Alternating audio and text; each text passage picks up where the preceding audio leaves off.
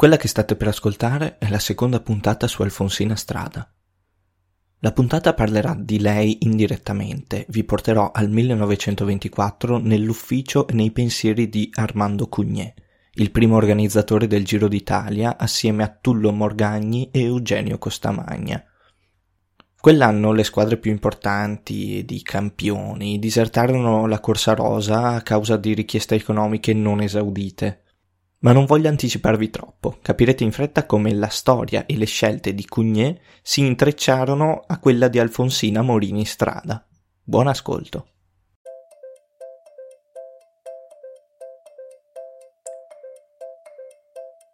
Se ci sono 100 corridori sulla linea di partenza, al traguardo ci saranno 100 storie diverse da raccontare. Peter Saga. Questo è Cambio il podcast nel quale provo a raccontarti alcune di quelle 100 storie di ciclismo.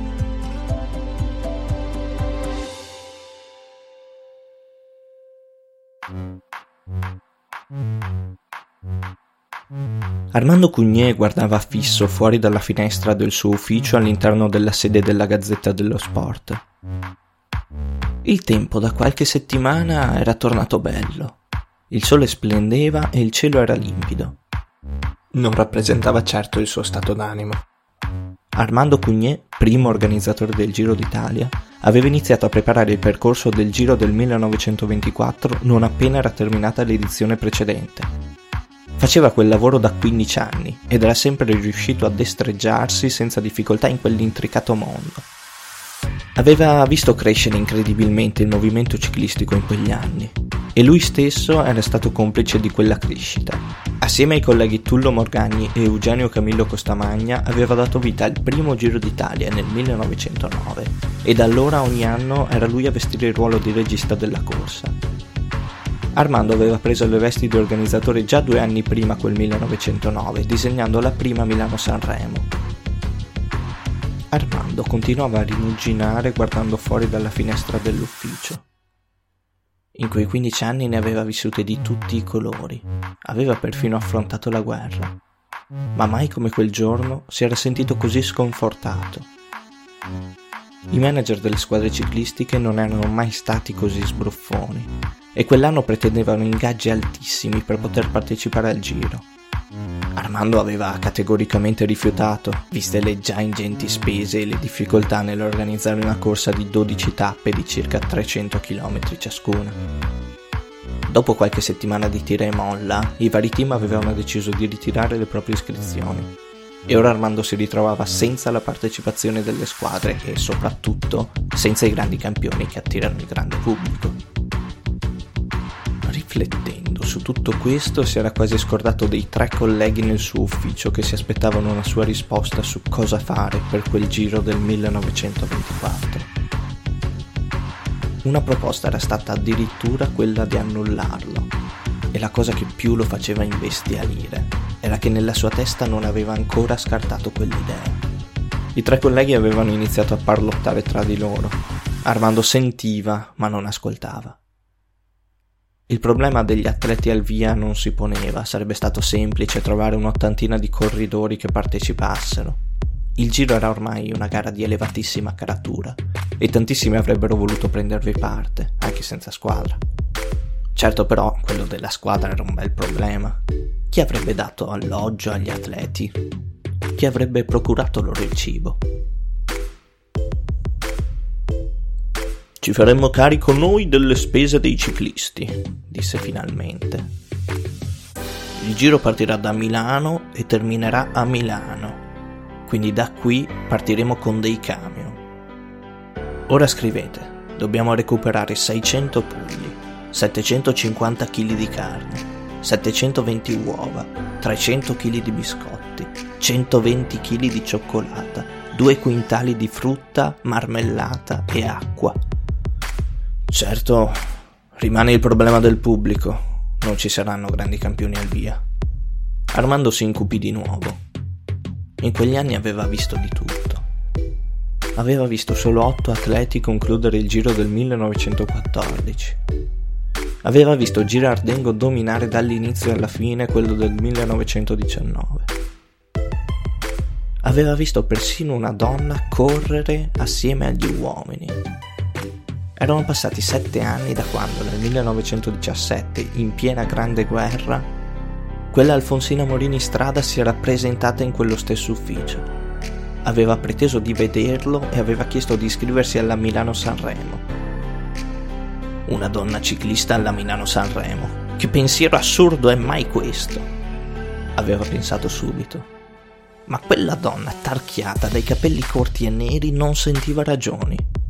Scopriva quanto fosse testarda mentre quella ragazza sventolava quei fogli che sosteneva essere il regolamento della gara. Di certo Armando Cugnier non aveva necessità di leggerlo, conosceva a memoria il regolamento.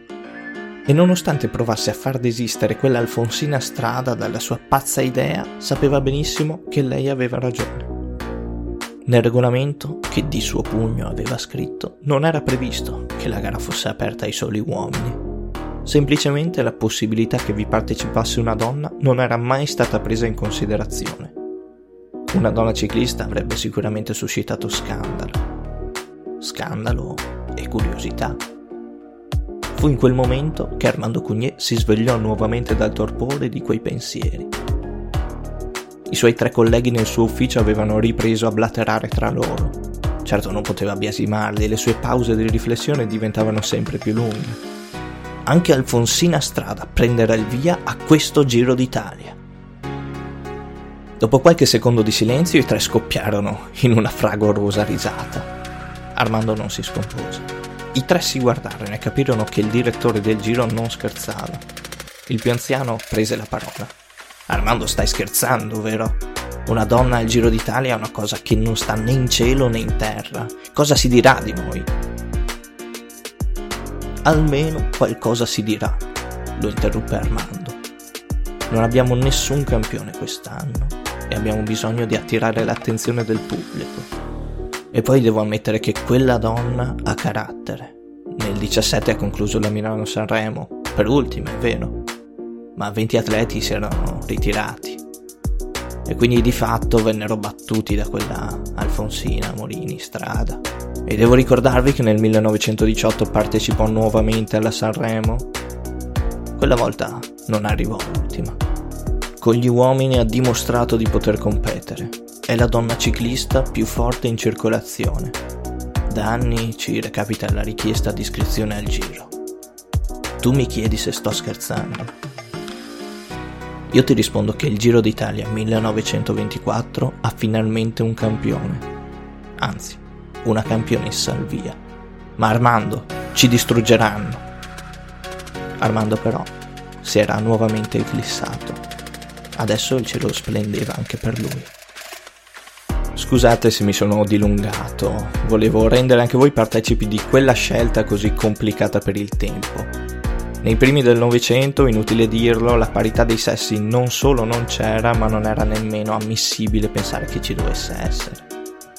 La donna in bici era una figura ambigua, criticata, un'idea bizzarra che dava in là a commenti pungenti. Ma ritorniamo un secondo a dove avevamo lasciato Alfonsina alla fine della prima puntata. Alfonsina dopo quelle prime gare del primo decennio del Novecento aveva sì continuato a gareggiare, ma aveva anche iniziato a lavorare come sarta. Nel 1915 aveva sposato Luigi Strada, un meccanico e cesellatore. Prese da Luigi il cognome con il quale oggi è conosciuta. Luigi fu soprattutto la prima persona che veramente aveva capito lei e quella sua passione per le due ruote. Il regalo di nozze che Luigi le fece fu una bicicletta nuova che mandò definitivamente in pensione il ferro vecchio del padre di Alfonsina. Con il sostegno di Luigi, Alfonsina decise appunto di richiedere l'iscrizione alla Milano Sanremo del 1917, che ottenne. Vi partecipò anche l'anno successivo, battendo allo sprint Carlo Colombo, che arrivò ultimo. Quella le sembrò la più grande vittoria della carriera perché dimostrava che lei e che le donne potevano benissimo competere con gli uomini. Da quel momento decise che voleva partecipare al giro, ma per anni non ricevette più risposta dagli organizzatori della Gazzetta dello Sport. Fino a quella primavera del 1924 quando ricevette una lettera che le confermava la sua partecipazione. e poco le importava se l'unica ragione di quella ammissione era dovuta al fatto che i nomi di spicco quell'anno non vi avrebbero preso parte. Forse avrebbe dovuto sentirsi come un animale da circo. Invece si sentiva finalmente realizzata. Avrebbe dimostrato sulla strada che non era lì in veste di giullare.